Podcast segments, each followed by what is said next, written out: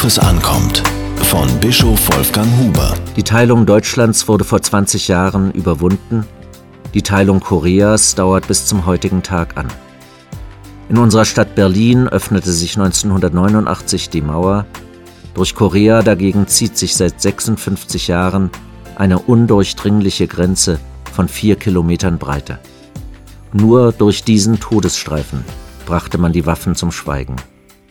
In den letzten Wochen habe ich zusammen mit anderen Vertretern der evangelischen Kirche beide Teile Koreas besucht. zwanzig Jahre nach dem Fall der Mauer sollte der Dank für die gewonnene Einheit unseres Landes auch in der Solidarität für die Koreaner zum Ausdruck kommen, deren Land nach wie vor gespalten ist. Die Folgen sind uns Deutschen vertraut.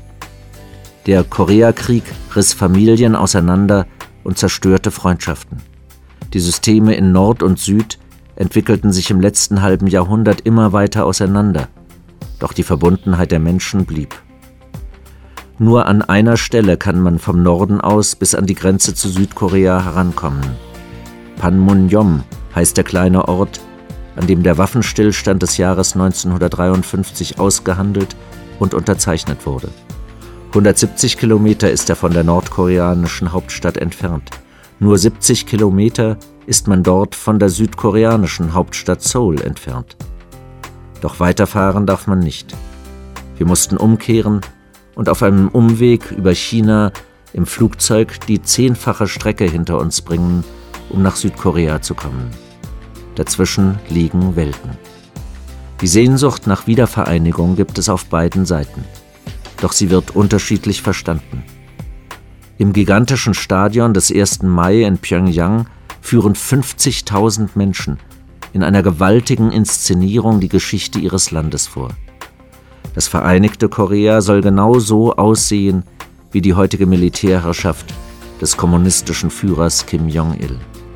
Daran lässt dieses Schauspiel keinen Zweifel. Genauso wenig Zweifel gibt es daran, dass dies für Südkorea und seine Schutzmacht U S A auf keinen Fall in Frage kommt.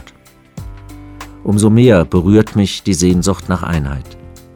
Schon vor vielen Jahren habe ich diese Sehnsucht in Südkorea erlebt. Jetzt tritt sie mir auch im Norden entgegen.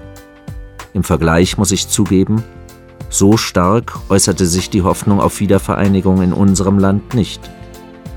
Aber uns wurde geschenkt, was in Korea noch immer in weiter Ferne liegt. Wenn wir schon im Hoffen kleinlaut waren, sollte unsere Dankbarkeit umso größer sein.